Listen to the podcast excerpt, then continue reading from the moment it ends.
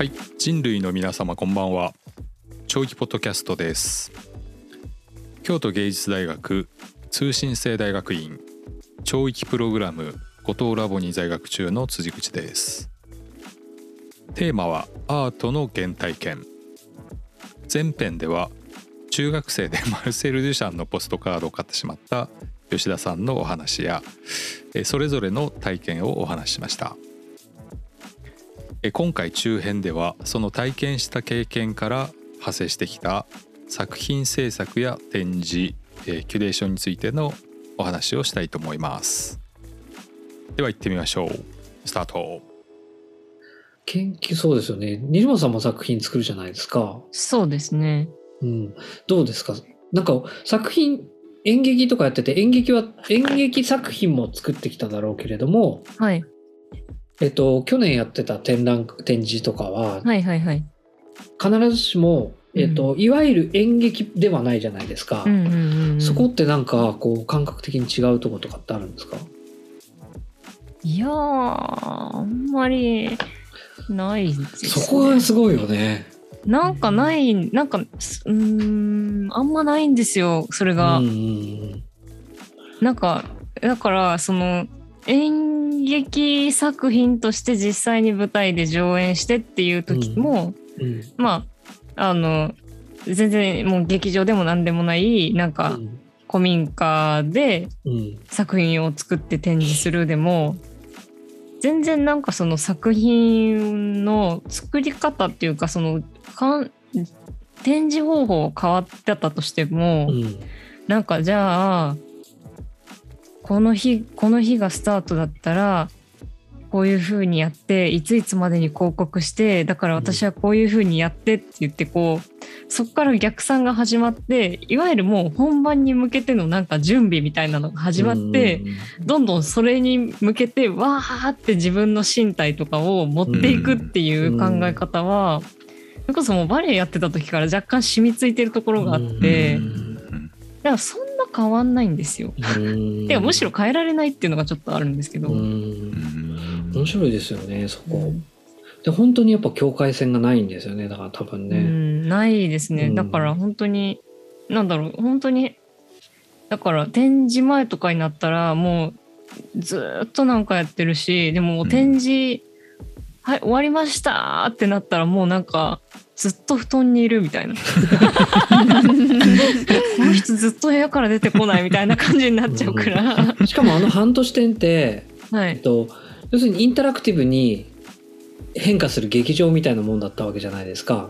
ああかうまいこと言いますね。観客 観客は観客だけど観客であり演者じゃないですか、あのあそこを舞台にして、観客として参見に来てるのに、うん。いつの間にかそこにあるオブジェオブジェとかとインタラクティブに更新しながらうん。なんかこう参加者というか演者にならざるを得ないような状況が作り出されてきててっていう、うんだから気づくとなんか舞台に上がらされてる観客になってるっていう仕組みになってたと思うんですけどうん。でしかもそこで西本さんは作り終えてるはずなのに西本さんも動いてるじゃないですかあの場で。そうなんですよ。そ うなんかあれはでも本当になんかオブジェクトワークのある種の限界というかその壁にかけて、作家はもうその後はあのはいおしまいっていうところのなんかこうむずなんだろう限界値をちょっと軽々超えてるなっていう感じはすごくしたのがすごいいいなと思ったんですよね。まあそうですね。なんかあの去年の半年点で言うと、もう徹底的に私っていうものをオープンにさせるっていうのがすごいテーマとして大きくて、うん。だからあのその古民家ってすごいこう見えるんですよ。あの前の通りの道から。うんうんであそこの通りの道にあにからあの軽トラとか通ってあの集落のおじいちゃんおばあちゃんとかおじさん。おばさんとかが畑に行ったりとかうん。犬の散歩したりとかで絶対目が合うんですよ。うん。でそうやってこうもう完全に見られるいわゆるもう本当に劇場みたいなもんですよね集落で言ったら。うん。あのところでなんか若い女の子がすごいオープンに昼寝してるわとか、そうね。パソコンいじってるわとか、うん。なんかお茶飲んでるわみたいな姿を、うん。その集落の人たちをある種巻き込んだ形で展示できたら面白いなって思ったことがあって、ちょっと遠くから見ても明らかにピンクな、ピンクな、ピンクな装いの部屋になってるしね。そうそう。なんかね夜になったら本当にピンクになっちゃうんですよ。ね 照明も。でなんかねし初日終わった後の2日目の朝3時の新聞配達のお兄ちゃんがうんそのバイクの音でちょっと動揺してんのが分かったんですよね。やばかった。なんか ブルルルルルちょっとっ引き返てすかみたい止まなってなんか3秒後ぐらいにはブルルルって言うんですけどブルルルルって言って5秒ぐらいなんか止まってるんですよ。あれ？みたいな。どうしたの？みたいな。い違和感、違和感をなんかす作り出したのね。ごい違和感を作り出してたから、あ、うんなんか新聞配達の人にも困らしちゃったなって思って。えー完全にイカ効果だね。うんいや、面白い。それはすごいなへえ、すごい。あまああれですよね。これ多分、聞いてるだけだと全然、んどんな、なんなのかわからないから、あの記録の写真とか、ブログに使ってた写真とかをもらって、インスタグラムやら公式サイトに、あの、ちょっと発表させてもらうようにしましょうね、これ。おー頑張りましょう。はい頑張ります。しまあそうですね。はい。かなって感じですね。辻口さんもでも作品あれですもんね、作りますもんね。僕そうですね。はまだそんなに数はできてないですけれども、い。うん少しずつやってるとこですね、うん、どんな風に考えて作品って作るんですか、どんな風に考えてうーんやっぱりこう自分の感じたことしかできないですよね。うんうんううん。ん、うん、なんかちょっと遠いことをやろうとしてもうんおかしなことになるし、ほうん、なんかやっぱり自分が本当に何か思ってることをやんないと、うん。うん。うん、ちょっと良くないかなっていう感じがしてるんで、今だと何ですか？例えばちなみに。今だとうん、あのー銀箔貼ってますね。おお銀箔？銀箔貼ってますね。銀箔貼るの面白くて、うん。あのー最初できないと勝手に思い込んでたんですよ。うんうん。うん。銀箔ってどっかのなんか、えー、と遠い昔の技法でうん。美術館の中でしかあまり見ることのなかったようなもので日本画とか貼りますよね。そうですよね。日本画の背景にされていたりとか、ちょっと遠いことだったんであまり自分とは関わりのないことなのかなと思ってたんですけども、うん。まあちょっとしたきっかけで、まあ、銀箔貼ることになってなることになってる。貼ることになってよし貼ってみようと思って、うん。これ職人じゃないとできないのかなと思いつつやり始めたら、うん。なんかだんだんハマっていって、うん。なんか少しずつできるようになってきちゃったんですよね。うん。それでまああの銀箔貼ったりはしてますけどね、うん。まあちょっと今それがどうなるっていうところまでは今言えないですけれども、うん。でも面白いですよね。面白いな。うんなんか面白い面白い。本当に辻口さんが言うことって本当に全部飛び出すおもちゃ箱みたいな感じだから こ。インパクみたいな そうでも僕、うん僕写真の研究してるじゃないですか一応。うはいでやっぱ最近思うのはやっぱり写真は、えっと、イメージとメディウムで語るべきだと思うんですよね。うんまあ、どうしてもメディウムのに語らせられなくなってきたというかやっぱどうしてもイメージ何が写ってるかとか何の写真なのかとかいつなのかどこなのかとかでとかどうやって撮ったんですかとかどうやって作ったんですかっていう表の表面に映される表彰の話ばっかりにやっぱなってきちゃってたけれども、そういう銀箔がまあどうなるかはわからないですけど銀箔がであることが何か意味を伝えるっていうことになってった時に多分そのイメージ何のイメージで何のその時に銀箔を使ってどう表現されるかによってその組み合わせが多分そうですね。ただ印画紙に写印刷されるのとは違った何か意味を発するようになったりとかするようになると思うんですよね。そうですね。そのそのメディウムにそのものに素材に語らせられるようになると多分何かになるんで、そういう素材の開発とか素材の研究とかっていうのは写真まあ多分本当は絵画とかもそうなんでしょうけれどもなんか特に写真は今まで忘れられてたので、うん。そこの部分に。に余白があるというか表現の余白があるっていうのはすそごい思うので可能性あるなってすごい思いますけどね。うん。そうですね。だからメディウムを考えていくっていうことはすごい今大切かなっうんていうのはうん。割と今思った以上に真面目なこと喋ったと思って 西本さんが こいつら真面目なこと喋り始めたと思って一す瞬シーンとしたけど。もうなんかああ真面目なこと喋ってんなって思って。ちょっと一瞬意識がなくなりそうになり今一ました瞬。一瞬遠い目を。吉田さんと西本さんが遠い目をしてた。これはまずいぞと思ったけど。ちょっとね真面目な写真論真面目な話しちゃったけどうんうん。まあでも今のメディウムの話とかだと、うん。私はあの皆さんと違って作品を作らないので、今聞いててうーんって思いながらうん。考えながらちょっと聞いてたんですけどうん。必ずしもあの作り手がうん。これこれこういうなんですかね理由だったりとかうん。背景でこのメディウムも使うとかこの素材を使うっていうことがなくても、まあ、批評としてそういうのが成り立っていくと価値づけになっていくなっていうのはすごい思って、まさにそうですよね。うん。本当そうそれやりたい俺。めっちゃちゃんとしたコメント言うじゃん。えそうかな？ちょっとやめてくださいよ。真面目な真面目な真面目な感じ。どうしよう。ちょどうしよう。どうしよう。すごい勉強会っぽさが増してきて。しよう。どうしようどうしよう。真面目な感じ吉田さんとか吉田さんとかはまあ作らないにしても結構たくさんてかあれだよね展覧会とかはい。異常に行ってたよね、うん。え異常？でも結構。すごい数展覧会とか行ってて。でも確かに1日に5つぐらい土日いつも見てるから多分えどんぐらい見てるんですかね？数えてないけど。うん。そうだよね、えー僕ね。数見れないんですよね。僕も結構見えない。ね、えー。処理しきれないというか。ちなみにどういう基準で選んで展覧会って行くの、うんうんえリサさんだったら。ここれとこれとこれとこれは行こうみたいなのを選ぶわけじゃない、はい。とかってどういう基準で選ぶの？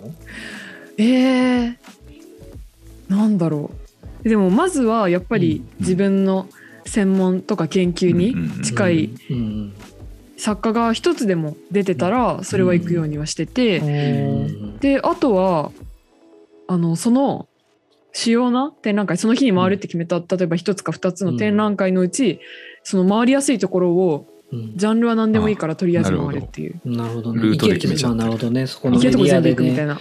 はいなるほど、なるほど。でもやっぱそうしないと全然自分の世界が広がらないなっていうのはあってうんまあ確かにね、それは領域でね。えうん展覧会見見るときはどういうところを見るんですか？ちなみに。どういうところ見るんですか？どんな、どんな見方するんですか？って作品。えー、でもやっぱり構成なんかどういう組み立てになってるかっていうのはすごいあ、展覧会自体がってこと？はいもちろうんん作品の一つ一つも見るんですけどなんか、まあ、作家の回顧展とかだったら、まあ、大体年代順になってたりとかしますけど、うん。まあ、そうじゃなくてもなんだろう、まあ、これをテーマにした作品をこうまとめたとか、うん。なんかそういうまとめてるやつとかはよく見てで私は自分自身はキュレーションの経験とかっていうのはないんですけど、うんうん。自分だったらどういうキュレーションができるかなとか、あとなんでこの作家の回顧展やるのにあの作品出てないんだろうとかすごい考えたりします。うん。なるほどキュレーターというかあれがいいんじゃないですか？ポストカードでキュレーションやりましょうよ。楽しいおー。めちゃくちゃ面白そうじゃないですか。今までも持ってたやつとかで？買ったやつを、はい。あーそれいいですね。やりたい。えー面白い。やってみようかうんうん。面白そう本当に。うーん、キュレーションか、なるほどね。そうなんですよ。なんかたまにね吉田さんとそれこそ展覧会とか見に行くと、やっぱりそのうん展覧会の構成だったりとかキュレーションの話とかにもなるから、うん。結構そのやっぱりアーティストとして作品作ってると、作品一個一個に目が行きがちだけど、うん。じゃあそれを構成してる展覧会ってどうなのっていうこうもうワンランクメタな思考に入れるから、うん。すごいこう喋ってても面白いし、うん。なんかそのたまにこう私が展覧会見てブチギレてる時とかでも あのなんか「いやでもねそれはね」って言ってこうリサさんがこう言ってくれるからうん。確かにそうだなそうだなってこうこう思えるんですよね。何何にブチギレるの？西本さんは。まあ作家の目線でねあの、うん、作家の目あ線で、ね。その、キュレーションの流れだったりとあかういうところ持って。いき方とかあでちょっとブチ切れた機会が一回あって ありましたね。あのそれでなんかすごい30分ぐらいそれで切れ散らかしてたんですよ私。散らかした。でその時にこう隣に座ってたリサさんがー「まあでもさ」ってこう言ってくれて。こうちょっとずつその切れ散らかし沸点があの下がってったっていう話落ち着いてたの。落ち着いてたんですよ。それで冷静に見れたって感じなんだね。そっからは。もう見てる時は冷静じゃなかったあ、なるほどね。もうもう西本さん見終わるのめちゃめちゃ早くて私がまだ第一展示室まあなんか3つぐらい展示室あるうちの第一展示室見てるのにもう全部一周回ってきてあー。そう、怒ってる時はね。怒ってるね。怒っててもう怒ってた？あもう嫌だったんだろうなってもうその時に察したみたいな。でもこの嫌な気感情のまま終わりたくないじゃないですか。うんなんかその嫌っていう自分の感覚だけってすごくその頭に血が湧いてる状態だから、い正常じゃないっていうのもわかるし、だからゆっくり見てるリサさんと同じスピードで見てみたら何か変わるかもしれないって思ったけど、うんやっぱその時はちょっと変わんなかった。なるほどね。なるほど、面白いね。えー、辻口さん展覧会とかよく行きます？だから僕一日に3つも4つもっていけないんですよね。うんなんか割と1個2個まあマックス2個でじっくり見ちゃうタイプうで、ん。でもさっき話聞いててうんまあ人と話しながらいい見るですよねのってめちゃくちゃ楽しいいよなや、いや、楽しいですよ。楽しいです。うんうん僕、あれです。最近ずっともうコロナになってやってなかったですけど、展覧会に行って作品を間にして語り合おうっていう会とかをやってましたよ、昔。へえやってましたそうね。人を集めていってなんかああでもないこうでもない言いながらまあ基本的には僕がずっと独り言言ってるのを周りでみんなが聞いてるってだけですけどやいのやいの言いながらうん。ああでもないこうでもないって言って展覧会見に行こうっていうのをずっとやってましたね。ああいいですね、うん。僕もなんか気に入ったやつをこう見ると、うん。なんかだんだん声が大きくなってきて、一人でこうなんかもうしゃしゃべしゃべ散らかしてるみたいな、うん。喋っちゃいますよ多分完全に浮いてると思いますね、うん。その場の中だと。そうそうやっぱりまだ日本だと静かに見そうましょうそう静かに見ましょうですよね。あるじゃないですか、うん。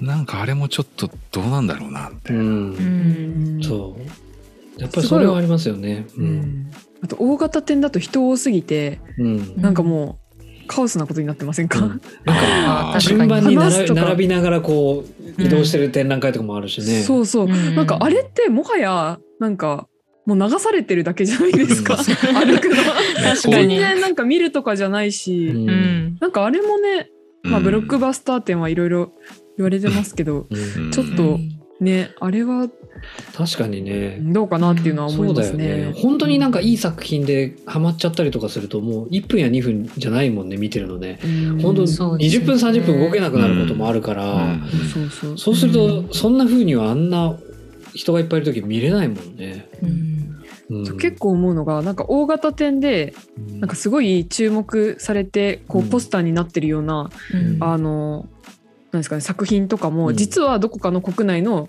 美術館のコレクションで、うんそこの常設に行けばいつでも見れるみたいなやつとかうん。あある時とかでもなんかめちゃめちゃ人いたりするからなんかもっとそういうコレクショそっンとか。かそっかちゃんと見れればね。うん。コレクション店行けば見れるのにっていうね。そうそう。なんか海外の美術館とかのを持ってきたっていうのはまあわかる。まあうんわかるんですけど、うん。国内の美術館のコレクションだけど、まあ企画展だから人がいっぱい来るみたいなのは、うん。やっぱ特に東京だとすごいたくさんある気がするんで、コレクション店面白いのにね。でなんかコレクョション展ガラガラってめっちゃありません、ン、うんうん。コレクション店そうせっかく。コレクション店が面白いのにね本当はうね。ちょっと話が変わるんですけど、うん。はいそういう展示を見てる時に、うん。うんうん不意に立ち止まってじーっと見てると、うん。なんかそこに人が集まってる現象わかりますありません？あありますあります。あとなんかそうなんか全然それまで誰も止まってなかったのに、うん。そうそう。急になんかそう自分がちょっと立ち止まって見ると、はい。はいうん誰かがまた立ち止まって乱す現象、なるほどね。わこかる。れね僕スーパーでもあるんだよね。なんか豆腐をじろじろ自分が見てるとなんかおばちゃんが集まってくるんですよね。何の豆腐見てるの？あなたみたいな。あー。多分なんかアートやっってるたりとかアートと関わってると、多分視点がちょっと、視点とか視座とかが多分他の人と見てるとこは違うんじゃないって思われたり実際そうだったりっていうところが多分あるから、なんかやっぱ分かんなかったりとかした時にあの人分かってそうっていう人の何を見てるんだろうっていうのが知りたいんじゃないかな。なるほど、うん。特に現代アートとかになるとうん、何のこっちゃじゃない、見た瞬間って。そそうの時に何を見てこの人はうーってなってんだろうみたいな。うんうんうん たまにだからそうなんですよね展覧会とか、うんなんか疲れてそう作品の前でとりあえずぼーっとしてる時とかでもなんかえーみたいなおもむろになんか周りに集まって見出す人とかいて なんかすごいそれが面白くて逆にこの人たちは今何を見ようとしてんのかなって思ってチラチラって横見たりしちゃうんですよね。だからじゃない作品を見てる西本さんを見てるんだよ。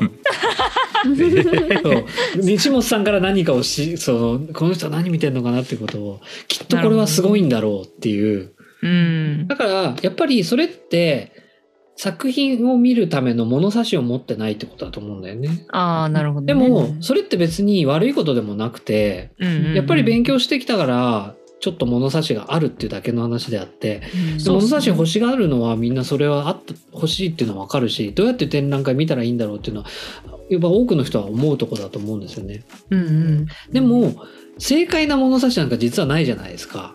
確かに。ねなんかみんな勝手に見てるしうん。多分僕が思ってる物差しと辻口さんが思う物差しは当然違うしうん。西本さんと僕が思う物差しも全然違うだろうからうん。だけどやっぱ物差しを持ってないってなっちゃうわけではなくてやっぱ勉強してきたからうんうんうん。それぞれがなんか作品に当ててこれが例えば美術史上のどういうことだよとか、うんなんかこれってあれからああいう発想からコンテクストが来てんだよねみたいな物差しをそれぞれに持ってるからなんかやっぱそれなりの楽しみ方を知ってるというかっていうところは多分あるんじゃないかなと思うんですよね。多分積極的に展示と関われるというか作品と関われるようになってるというか,、うんそういうところは多分あって本当はだからそういうところが重要なんだって自分なりの物差しを作るっていうことを多分学ぶと展覧会とかすごく面白がれるんじゃないかななんかそれは別にスペシャルなこととか万能じゃなくてもいいとは思うんですけどね。そうですうん。ね。確かに。なんかその物差しってその美術史とか、まあそのアートのうん。文脈の中で価値があるかどうかっていう物差しと好き嫌いの物差しがうん。2個あると思ってそうんうん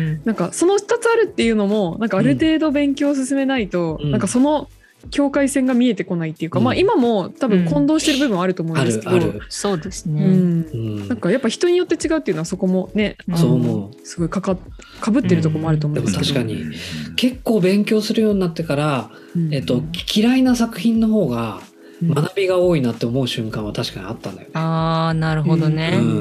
うんその荒荒木さんの作品がどうしてもずっと苦手だったんだけど、やっぱある時荒木さんの作品が分かるようになってから他の作品が急に分かるようになったんだよね。写真、写真に関しては。それまでは好きな作品しか分からなかったんだよね。ここがあっていう。それは自分に近かったりとか自分のやり方に近かったりとか自分が真似してたりとかするアーティストの良さはわかるけど、そうじゃない人の作品が全然わかんなくて、うんだけどある時荒木さんがなんでこんなにすごいんだろうって言われるんだろうってことがちょっと分かった時からそれ以外の作品のことも分かるようになったんですね。うなるほど。うんん、なんかあれが多分僕の中では写真の物差しを、うん多分初めて作品に当ててみた瞬間だったような気はする。ああ美術の原体験かな今の。すごいつながりましたね。出てきた。よかったつながった。す そうごい。ちょっとちっちゃい成功体験だったのかもしれないそう言われてみると。うんうんそういう意味では今あの国立新美かなでやってるダミアン・ハーストめっちゃ見に行きたいんですよね。いや行った方がいい。あれはめっちゃ見に行きたいいや行ってほしい。こうそれね言ってもらってからもう一回話したいな。もう切れ散らかしてるかもしれないけどね。あれでもなんね。かうん結構あのダミアン・ハーストあの桜をやってるから、うんダミアン・ハーストは桜だと思ってる人もなんか多そうじゃないですか今。ああそうだよね。でも全然違うもんね。ねそう。サメのホルマリン漬けとかだね。うん、なんか。怖いあんな人が桜だなんて言ってるなんて怖って思っそれでて本当は話したいこといっぱいあるな。確かに。そうそれはまあ本当に今度話したいけど。ぜひ展覧会見てからまたそれもやりましょう。はい見に行きたいと思いまうん見にす行ってほしいぜひ。そうなんいやですよ、ね。ーなんか、うん、本当に気になってる、うん面白いようん。すごい面白い。ううんん、面白かった。面白いっていうか、うん面白いかなわからん。でも絶対なんか得るものはあるんだろうなって思う。うん、そうね。怖い怖い怖いその怖い怖い怖い怖い怖い怖い怖い。いろいろ考えさせられる。じゃああの帰り道にスターバックスのプレゼントがあると思っていきます。なるほどね。いいじゃないですか。うんはいそっかそっか。なるほど。面白いですね。そうですね。美術の原体験から話してきて。そうだよね。ちなみになんかもうこれ、はいここ最近で、こう、この展覧会はこうだったよね、みたいなのとか、なんか衝撃的だったのとかなんかあります？あんまりない。パッと思いつくようなものとか、なんかあります？パッと思いつかないです。うん。作僕ね、展覧会そのものはやっぱあんまりないんですよね。うんうん展覧会でっていうのって、まあなくはないけれども、んえっと、僕やっぱ、さっきの西本さんの話じゃないけど、やっぱ作品に行っちゃうんですよね、うん。うん結構。うんうんだからアートフェアとかでも別にいいというか、うん。なるほどなるほど。うんあ最近だとやっぱりアーティスト、えっと、コラボレーション京都の。ワイデガイトンはすっごい良かったですね。なるほど。うん、あれは、あと、あ、なあの、高石井さんのブースで展示してあって、うん、で、えっと、1、2、3点写真、キャンバスにプリントした写真作品3点ちっちゃいのと、大きいのが1点で、計4点のせ作品が一つの壁に飾ってあってとかだったんですけど、うん。えっと、普通に買いもしないのに、まあ、買える金額じゃないからあれですけど、買いもしないのに、普通に1時間半ぐらいずーっと作品の前で動けなかったですね。ちょっとガイトへン難しいですよね。難しかったですね。で、もう何回もブースのスタッフの人とかに、これってちなみにとかっつって、うん。最初のうちとかはこう、価格とか教えてくださいとかから入って話聞いてるから、ちょっと興味ある、買ってくれるお客さんかなと思ってすごいニコニコしてました。けど、最後の方ちょっとうっとしそうでしたからね。本当もう何時間、まあ何時間はいないけど、1時間半ぐらいもう本当ブースから動けなかったですね。まあ分かんないからもあるし、自分の物差しで測りきれないっていうのもありつつ、何なんだろうなこれってうんいうこととかがずっと分かんなくて。ただあって思う時来るんですよねううんそれは多分物差しがちょっとアップデートされた瞬間というかうん。それはすごいなんかあなんかなんだろう。すっごい感動したとかそういうことではなくなんか自分の物差しが大きくなったなっていうかうん。違った物差しを当てられるようになったなというかっていう感覚が明らかにあったのがやっぱりすごく良かったのはすごくガイドの作品はここ最近で言うとあります。うね。んうん。うんそういう瞬間はいいですよね。うん。自分の物差しが広がるというか、うん。うんなんか見てよかったな。いや本当そう。って思いますよね。本当に。だから京都まで行ってよかったって思いました。ああ、いいですね。日帰り弾丸で行きましたからねあれは。すごい。日帰り弾丸で行って、意外にうん、日帰りで京都まで行って。お昼ぐらいに着いてもう夕方まで行ってすぐ帰ってきて、うわうん、